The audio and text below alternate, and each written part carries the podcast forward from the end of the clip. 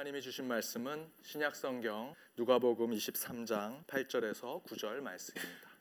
신약성경 누가복음 23장 8절에서 9절 말씀 하나님의 말씀을 한 목소리로 읽도록 하겠습니다. 헤롯이 예수를 보고 심히 기뻐하니 이는 그의 소문을 들었으므로 보고자 한 지 오래였고 또한 무엇이나 이적 행하심을 볼까 바랐던 영고로라 여러 말로 물으나 아무 말도 대답지 아니하시니 아멘. 광야에 살고 있는 사람들은 시력이 좋다, 고 합니다.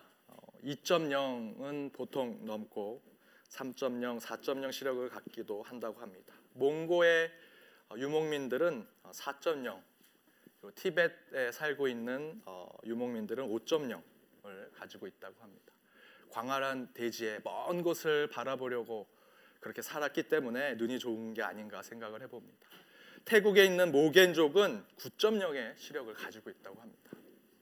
대단한 시력이죠.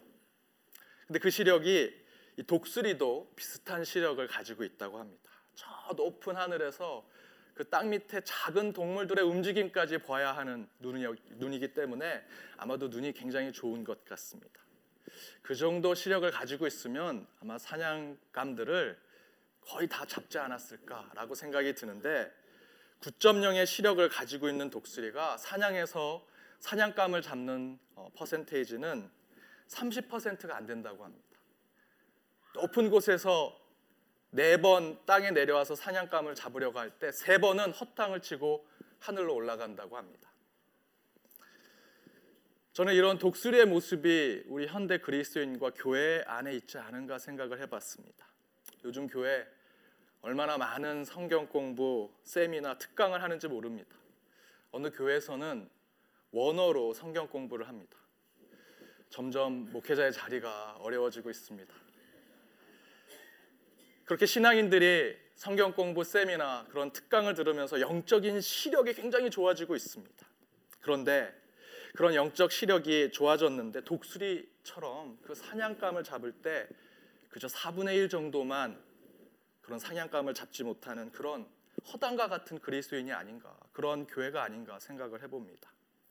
교회에서는 잘 나가는 것처럼 보이는데 세상에 나가면 맥을 못 추리고 사람들로부터 멀리하는 대상이 되고 큰 소리 못 내는 그런 대상이 우리가 아닌가 생각을 해봅니다. 여러분 예수님은 교회 안에서 큰 소리 내지 않으셨습니다. 세상에서 외치셨고 시장 한복판에서 상을 엎으시고 하나님의 의를 선포하신 분이십니다. 사순절 기간입니다. 저는 이 사순절 기간에 금식하고 절제하며 경건히 보내야 한다라고 생각합니다. 그러나 그것이 기죽은 삶을 살아가고 숨어 지내고 힘없이 보내는 시간이 아니라고 생각합니다. 오히려 주님의 십자가로 고난 가운데 묵상하면서 보낼 때 세상을 향해서는 더 당당하고 더 자신 있는 삶을 살아가는 기간이라고 믿습니다.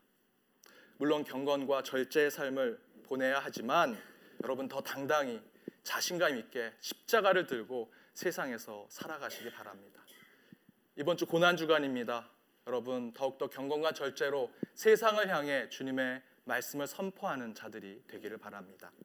옆에 있는 분들과 이렇게 인사 나누길 원합니다. 당당한 사순절이 되십시오. 당당한 사순절이 되십시오. 나는 금식을 너무 많이 해서 힘이 없습니다. 왜 금식하셨습니까? 힘없으려고 금식하신 거 아니지 않습니까? 세상을 향해 더 담대히 외치시려고 금식하셨으리라 믿습니다. 세상을 향해 더욱더 담대한 여러분 되시기 바랍니다. 사순절 마지막 말씀입니다. 십자가를 향하는 길 마지막 말씀. 오늘 그가 넘어지시다의 두 번째 말씀입니다. 여러분 지난주 나눠드린 어, 실패의 간증문 쓰셨습니까? 눈이 다 딴 데로 가시는데요. 네, 제가 시키지는 않겠습니다. 예. 지난주 그래도 나는 안 나와서 다행이다 이렇게 생각하시는 분도 계실지 모르겠는데 예, 제가 대신해서 우리 실패 간증문을 지난주에 나눠드렸는데 제가 대신해서 부끄럽지만 읽어드리도록 하겠습니다. 고등학교 2학년을 마치고 긴 겨울방학에 들어갔습니다. 목표하던 대학과 꿈꾸던 학과에 들어가기 위해 배수의 진을 치고자 인간이 할 수 없는 계획을 세웠습니다. 12월 둘째 주 방학 시작일부터 3월 개학 날까지 하루 평균 4시간 이상 자지 않기로 결심하고 단과 학원에 과목별로 두 타임씩 수업을 들어서 학기보다 더 많은 수업을 들었습니다. 단과 학원이 지금 우리 본당 1층만 합니다. 이곳에 여러분이 한 150명만 한 120명만 들어오셔도 꽉 차서 서로 불편해 하시는데 이런 공간에 350명이 모여서 수업을 들었습니다. 아주 유명한 선생님 강의에는 줄을 서서 신청을 해야 합니다. 제가 그 수업 때 어, 총무 역할을 했습니다. 총무는 어, 이렇게 불, 그 칠판에 분필을 다 닦아내는 일을 하는 겁니다. 여러분 혹시 요즘엔 너무 발전이 됐지만 그때는 칠판이 미닫이로 돼 있는 거 보셨습니까? 하도 칠판에 쓸 게 많아서 한 세 줄로 미닫이로 돼 있습니다. 그거를 제가 쉬는 시간 내내 청소를 합니다. 그걸 분필 있는 걸 다 닦으면 이 조그만 공간 안에 하얀 먼지가 눈에 보일 정도로 근데 350명이 들어와서 15분 동안 숨 쉬면 그 분필 가루가 싹 없어집니다. 그런 곳에서 제가 세 달 동안 공부를 했습니다. 도시락 두 개씩 싸가지고 다니고 반찬은 가지고 다니면 냄새가 날까봐 밥만 싸, 싸가지고 다니면서 사발면 라면 국물에 밥 말아 먹고 그것도 없으면 200원짜리 우유에 밥을 말아 먹으면서 공부했습니다. 그렇게 세 달 2월 말 학원 자체에 있는 모의고사를 보았는데 원하는 점수가 나왔습니다. 자신이 생겼고 1년 만에 더 악바라지게 공부하면 원하는 대학, 원하는 학과에 갈 수 있을 것 같았습니다. 그런데 학기가 시작되고 겨울방학 공부를 평가하는 3월 첫 모의고사를 보았는데 형편없는 점수를 받았습니다. 나도 놀라고 함께 공부했던 친구도 놀라고 부모님도 놀랐는데 그런데 하나님만 놀라지 않으셨습니다. 그날부터 저녁마다 원망과 저주의 기도를 하기 위해 교회 가서 기도했습니다.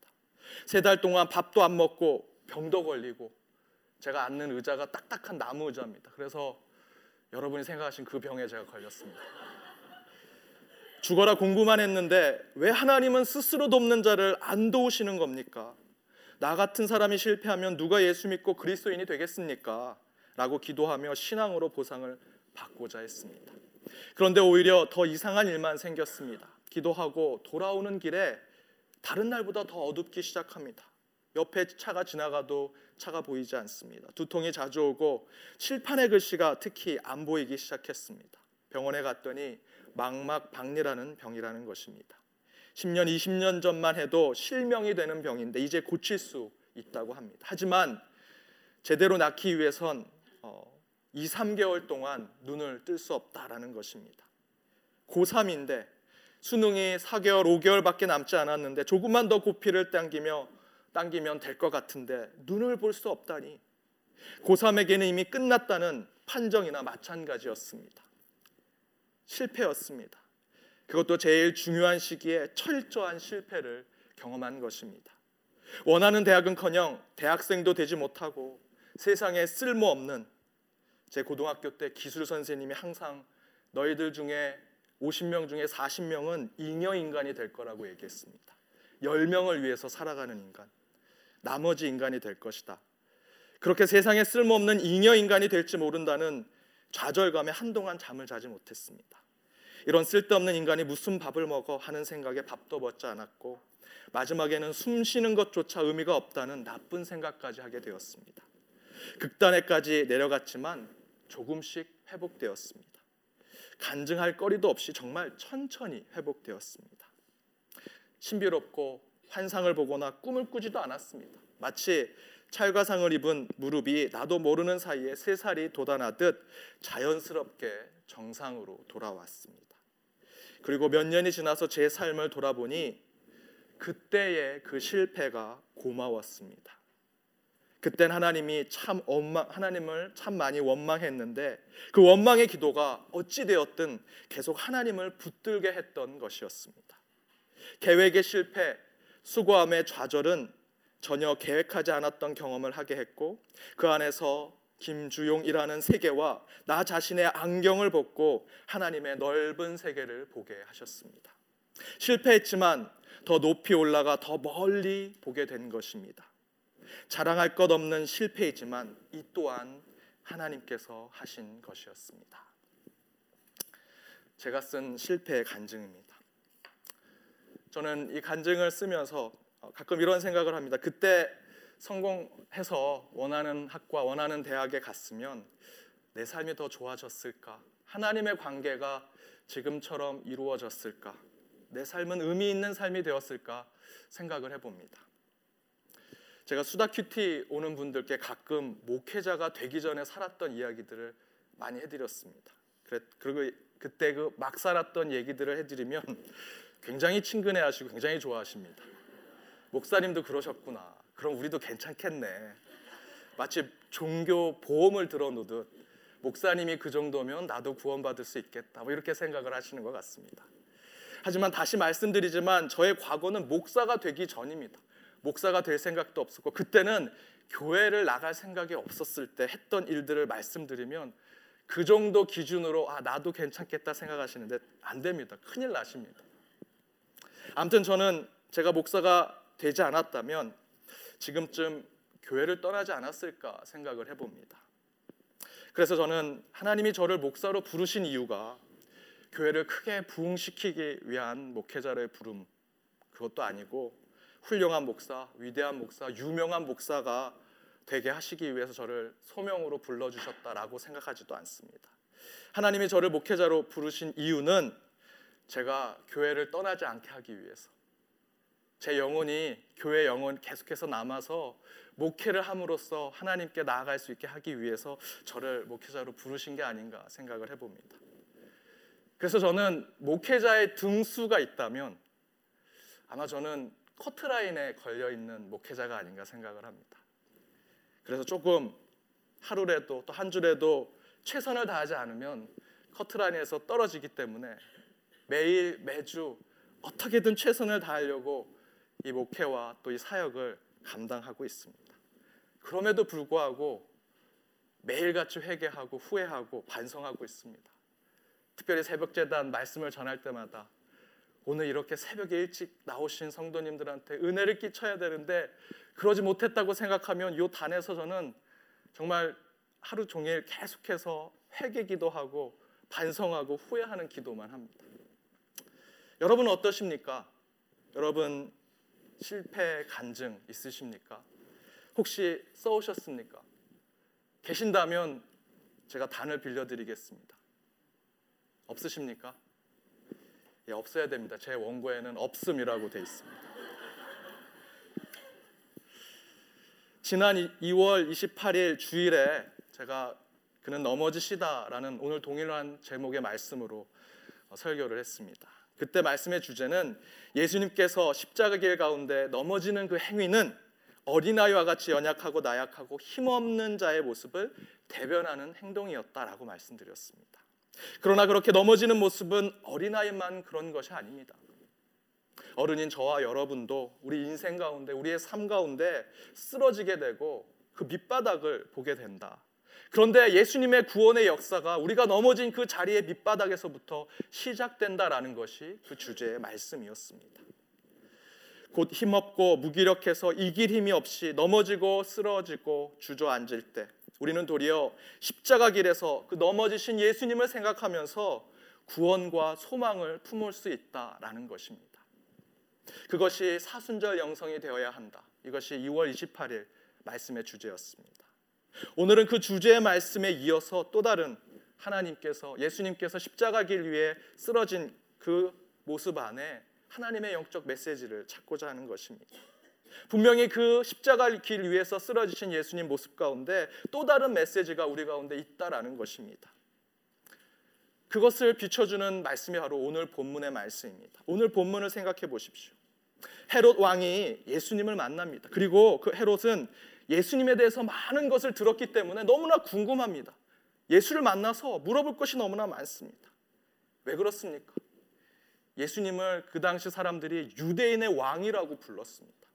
내가 유대인의 왕인데 누가 예, 수가 무슨 유대인의 왕이냐? 도대체 예수가 무슨 일을 했길래 어떤 일들을 보였길래 사람들을 어떻게 얘기했길래 그렇게 유대인의 왕으로 부름을 받았는가? 이제 그 예수를 만나게 되는 것입니다.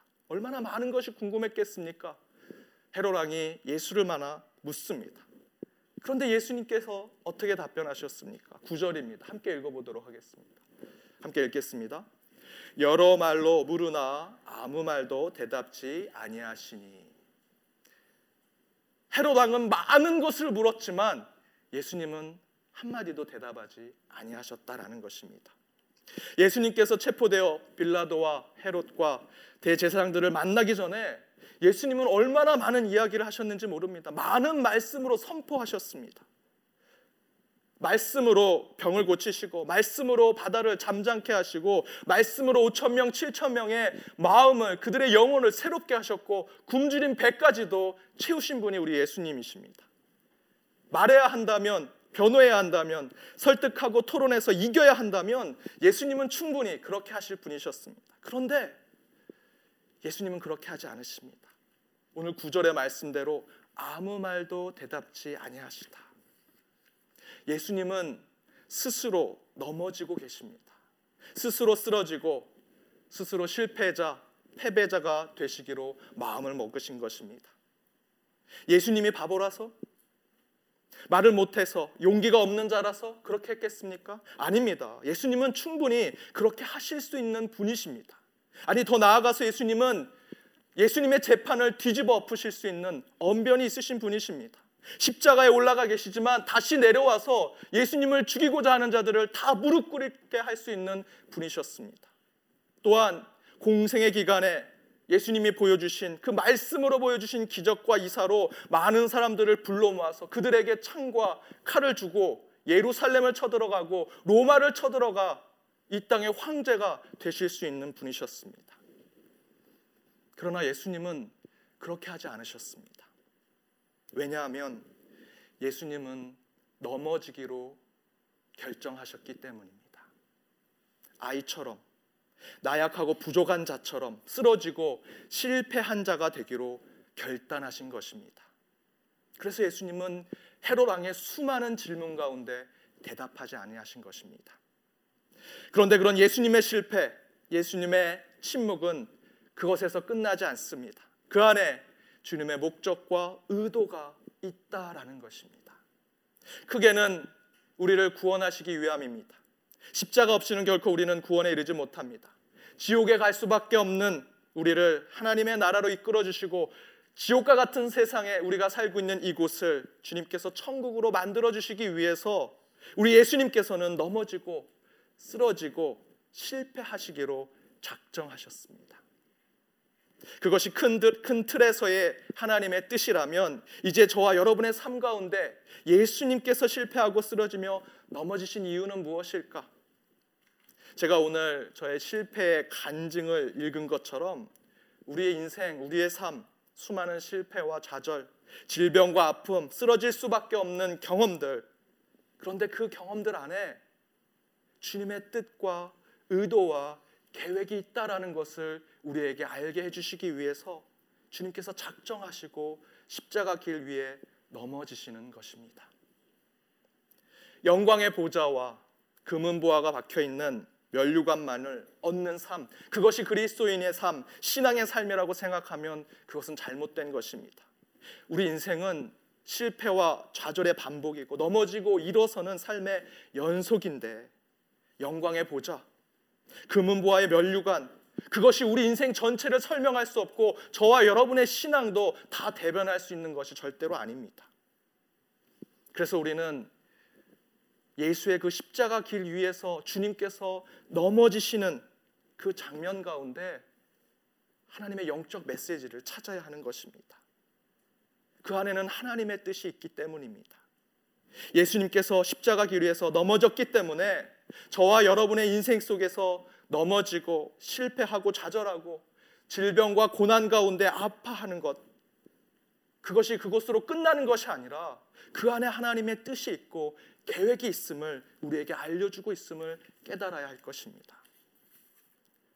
만약에 예수님께서 오늘 본문에서 헤롯 왕과의 대화에서 그 토론에서 이기셨다면 또한 예수님께서 십자가 길에서 근육질의 슈퍼맨처럼 모든 채찍을 이기시고 한 번도 넘어지지 아니하시고 십자가 위에 올라가셨지만 다시 사이보그 인간처럼 내려오셔서 고통도 느끼지 아니하시고 위대한 신처럼 나타나셨다면 늘 쓰러지고 넘어지고 질병에 눈물 흘리는 저와 여러분을 예수님께서 구원하실 수 있었을까요?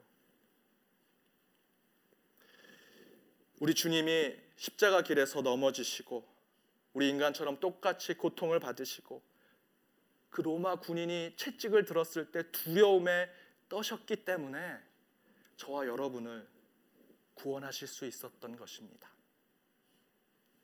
사랑하는 여러분, 주님이 넘어지셨습니다. 하지만 넘어지신 이유는 주님이 약하시기 때문에 아프시기 때문에 아닙니다.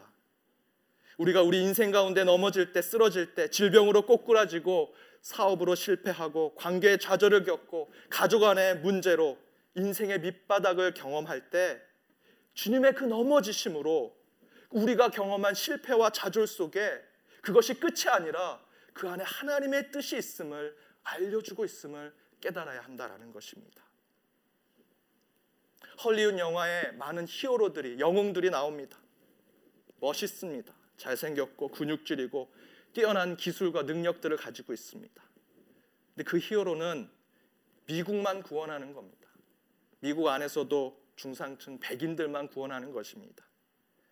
그러나 진짜 영웅은 진짜 하나님 구원자는 우리 모두를 실패와 좌절 속에 있는 눈물 속에 있는 우리를 구원해야 합니다. 뮤지컬 가운데 Superstar Christ, Jesus Christ라는 뮤지컬이 있습니다. 저는 이 표현이 마음에 들지 않습니다. 예수님은 결코 슈퍼스타가 될 수 없습니다. 근육질의 예수가 되어서는 안 됩니다. 병을 고치고 신비로운 일을 보여주는 마술사나 신비가와 같은 일루미니스트가들이 원하는 그런 치유가나 명상가가 예수가 되어서는 안 됩니다. 예수님이 우리를 구원하시기 위해서는 여러분의 눈물을 닦아줄 수 있고 여러분의 질병으로 고통 가운데 있을 때 그 고통을 함께 느낄 수 있는 완전한 인간으로서 우리를 구원하실 수 있는 것입니다. 따라서 우리는 우리의 구원을 위해서는 십자가 길 위에 넘어지신 예수님 가운데 참된 하나님을 찾아야 합니다. 그 길에서 넘어지시며 괴로워하시는 예수님을 먼저 만나야 합니다. 바로 그 주님이 우리를 구원하시기 때문입니다. 이번 한 주 고난 주간입니다. 약함 속에 저와 여러분의 어려움 속에 하나님의 목적이 있습니다. 그것을 통해서 우리 주님은 구원을 이루시고자 합니다. 이 고난 주간 주님의 고난에 함께 동참함으로 그 가운데 참된 뜻을 쫓아 온전한 그리스도인의 삶을 살아가는 저와 여러분이 되기를 주님의 이름으로 축원드립니다. 함께 기도하겠습니다. 우리를 위해 고난 받으신 주님 십자가의 길을 쫓아갑니다. 그 길만 쫓아가면 영광과 승리만 있으리라 생각했던 저희의 교만한 마음을 용서하여 주옵소서. 영광의 면류관과 기쁨의 천국의 삶을 위해 형식적으로 거쳐왔던 십자가의 길을 이제야 진심으로 다가갑니다. 주님의 넘어지심 가운데 우리의 실패와 좌절, 포기와 아픔을 내려놓습니다.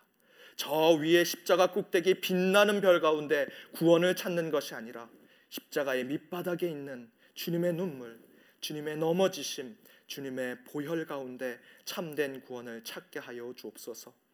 우리의 실패 가운데 주님의 뜻과 계획이 있음을 믿습니다.